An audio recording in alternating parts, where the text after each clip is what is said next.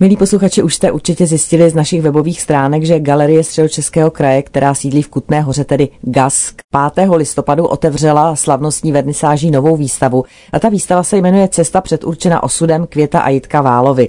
A já jsem moc ráda, že za námi přišel hlavní kurátor GASKu a také kurátor této výstavy, pan Richard Drury. Dobrý den. Dobrý den protože nám přináší podrobnější informace k této výstavě a samozřejmě bude nás zvát právě do Gasku na tuto výstavu. Určitě začneme od toho, kdo vlastně byli Květa a Jitka Válovi, protože nejsem si jistá, že všichni posluchači budou vědět. Určitě.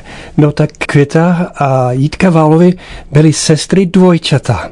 Narodili se 13. prosince 1922 na Kladně, takže jejich život vlastně byl svým způsobem předurčený tím, že jsou to dvojčata a tím, že se narodili na Kladně. Celý jejich život, dvě malířky, studovali o Imla Fili na Umprum škole po druhé světové válce, Žili spolu a žili pro svou malbu a žili pro sebe. Nevdali se, neměli děti, věnovali se vlastně své malbě a sami sobě naprosto intenzivně. Takže jejich vlastně malířská výpověď je něco neobyčejného, řekl bych, nejen v českém kontextu, ale i mezinárodně. Říkáte, že se narodili v roce 1922, nabízí se tedy ta paralela, že ta výstava je k stému výročí jejich narození. Je to tak míněno? Je to tak, samozřejmě, samozřejmě. No a zmiňoval jste to kladno a zdůrazňoval jste ho, je to tedy nějaký zásadní moment, který se v té tvorbě obrazil? Já si myslím, že určitě. Bývá to samozřejmě běžné, někdo se narodí na jistém místě, v jistém historickém věku. To všechno má samozřejmě svůj vliv, ale narodit se takhle nakladně a zažít tak, jak holky válovky říkáme, Válovy, holky Válovky, že zažili tu druhou světovou válku a pozor, byli totálně nasazeny v Poldovce nakladně v letech 44 až 45. Takže ta práce v ocelárně za války, představte si, jaké mladé výtvarnice, jak by to prožívali dneska za takových podmínek. Ale holky, válovky z toho vlastně čerpali mnoho a mnoho pozitivního do svého života. Obdivovali lidi kolem sebe, jak ty chlapy ty úkony fyzické zvládali, ten těžký život a tu těžkou skutečnost. Tu skutečnost do sebe sestry obě vstřebávaly.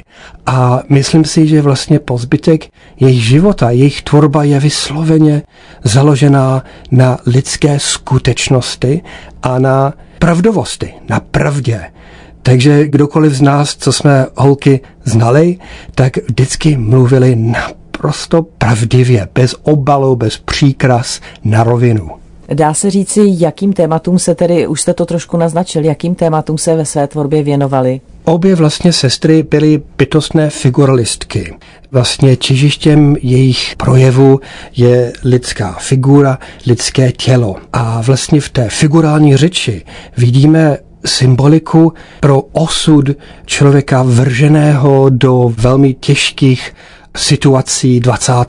století. Takže je tam drama, je tam něha, je tam zranitelnost, ale i odolnost, protože vlastně holky Válovky nám říkají, že přes to všechno ten život za to stojí a ten lidský život je něco vzácného. Jaké techniky využívali ve své tvorbě? No, Používali různé techniky, jsou samozřejmě jako známější, nejznámější jako monumentální malířky. Jejich vlastně to je taková věc, že když holky byly docela menšího vzrůstu, jako byly drobné, drobné dívky, drobné ženy a malovali vlastně mnoho monumentálních pláten, kvůli vlastně čemu už museli vylézt na stůl a ještě na židli na stole, aby domalovali ty horní části toho obrazu. Ale já bych rád řekl, že na naší výstavě v Gask vystavujeme vlastně jiné věci také. A to díky jedné zásadní skutečnosti. A sice, že nám dědička sester Válových Marie Vidrová, žijící v jejich domě v Bendlově ulici na Kladně, darovala pozůstalost sester Válových. A té pozůstalosti jsou skici, kresby, grafiky, grafické matrice, to znamená z věcí, které jsou u zrodu toho, když umělkyně přemýšlí, vytváří svoje náměty a rozpracovává je. Je to vlastně ve velmi intimní rovině tvůrčího projevu. Takže tuto rovinu, kterou vlastně máme vystavenou v GASK, chceme zdůrazňovat, že holky válovky není to jenom o těch známých plátnech, ale vlastně díky tomu, že jsme převzali tu jejich pozůstalost do sbírek, tak ukazujeme jejich nejintimnější vyjadřovací polohu taky na papíře. Na té fotografii, která je na úvodu té skládačky, která provází vlastně tu výstavu, jakýsi mini, mini katalog, je vidět, že sestry Válovy byly dvojčata jednovaječná a říká se, že jednovaječná dvojčata jsou na sebe velmi, velmi hodně napojena. Je to znát i v té tvorbě, protože určitě každá měla asi svůj vlastní vyjadřovací jazyk, ale přesto je to tam nějak propojeno? Určitě. Určitě. Byly tam odlišnosti a samozřejmě byly tam odlišnosti povahové mezi nimi. Za jejich života byla Květa vždycky ta extrovertnější, která tolikrát mluvila za obě sestry na vernisážích. Jitka naopak byla taková ta trochu křehčí, introvertnější. A myslím si, že takový ty povahové předpoklady se projevovaly i v jejich tvorbě. U Květy je člověk monumentální, je to vlastně člověk jakoby vytesaný z kamene, to je vlastně taková socha. A ten vnitřní život se odehrává trochu skrytě uvnitř, ale je cítit, že to tam je. A naopak vlastně Jítka, její člověk, je křehký, ohebný, až plastický a tak trochu se tolikrát zmítá se uprostřed osudových sil. Takže tam je vlastně takový jako velmi zajímavý rozdíl. Ale pozor, to obě poloviny zapadají do jednoho celku. Už jsem jednou řekl, že je to yin a yang, vlastně bez květi není jítka, bez jítky není květa. A ty holky vlastně, jak říkáte správně, žili, měli mezi sebou neobyčejně hluboké vzájemné porozumění. Žili v tom jednom domě spolu, Jitka malovala v přízemí ve svém ateliéru, květa v prvním patře, chodili vlastně jako navzájem se podívat na to, co maluje nového ta druhá sestra, korigovali se navzájem, takže řekl bych, každé dílo, doslova každé dílo, každé sestry je výstupem jejich dialogu, jejich diskuse. A to je porozumění, jak říkáte, jak může existovat jenom mezi takovými dvojčaty. To znamená, že se věnovali i stejným tématům, nebo každá měla přeci jenom svoji, určitě měla svoji cestu, jinak by to nemělo tak uměleckou váhu, ale No, já bych řekl, že jsou to vlastně volně řečeno humanistická témata. Takže jestli Květa například eh, v svých obrazech čerpá z biblické tematiky, milosrdný Samaritán například, tak u Jitky je to takový volnější, spíše jsou to vlastně existenciální projevy, ale já bych řekl, že jejich témata, i když jsou je vidět, jako která to je sestra, která ten obraz maluje, sledují vlastně podobnou věc. A sice i ta pouč, ta cesta člověka tím naším složitým moderním věkem. A ještě bych dodal, že jejich výpověď je samozřejmě osobní, je to velmi prožité, ale je to také konkrétně o situaci v Československu, protože, jak říkám, vždycky vycházeli z té konkrétní skutečnosti.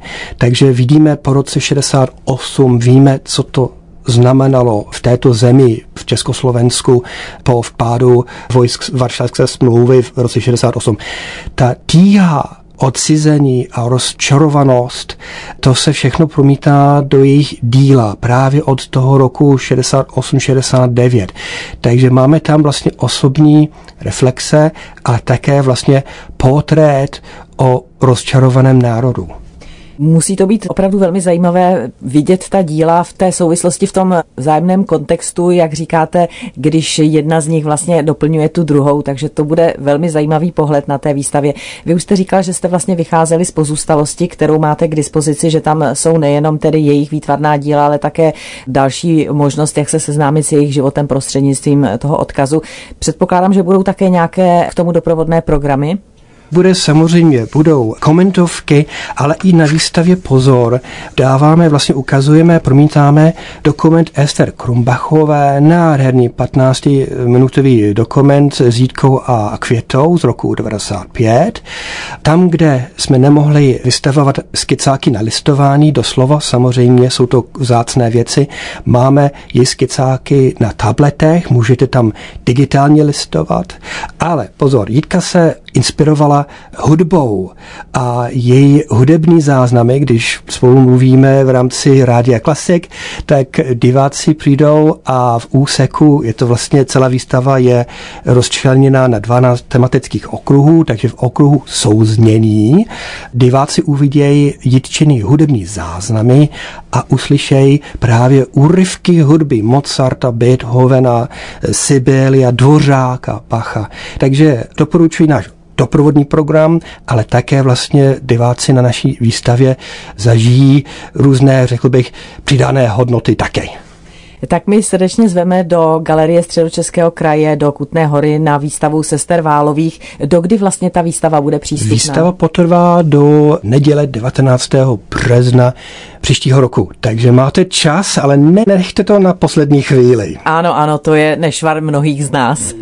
tak já moc děkuji hlavnímu kurátorovi Gasku, panu Richardu Drury, že nás přišel pozvat do Galerie Středočeského kraje na výstavu Květy a jitky Válových. Cesta předurčena osudem. Přejeme hodně nadšených diváků ve vaší galerii, protože víme, že ta doba, která je za námi, nám toto neumožňovala, tak myslím, že o to raději se budeme teď za tím uměním vracet živě, abychom si je mohli vychutnat. Děkuji vám i za návštěvu u nás na Rádiu Klasik Praha. Mějte se hezky. Děkuji moc za pozvání. Děkuji. Na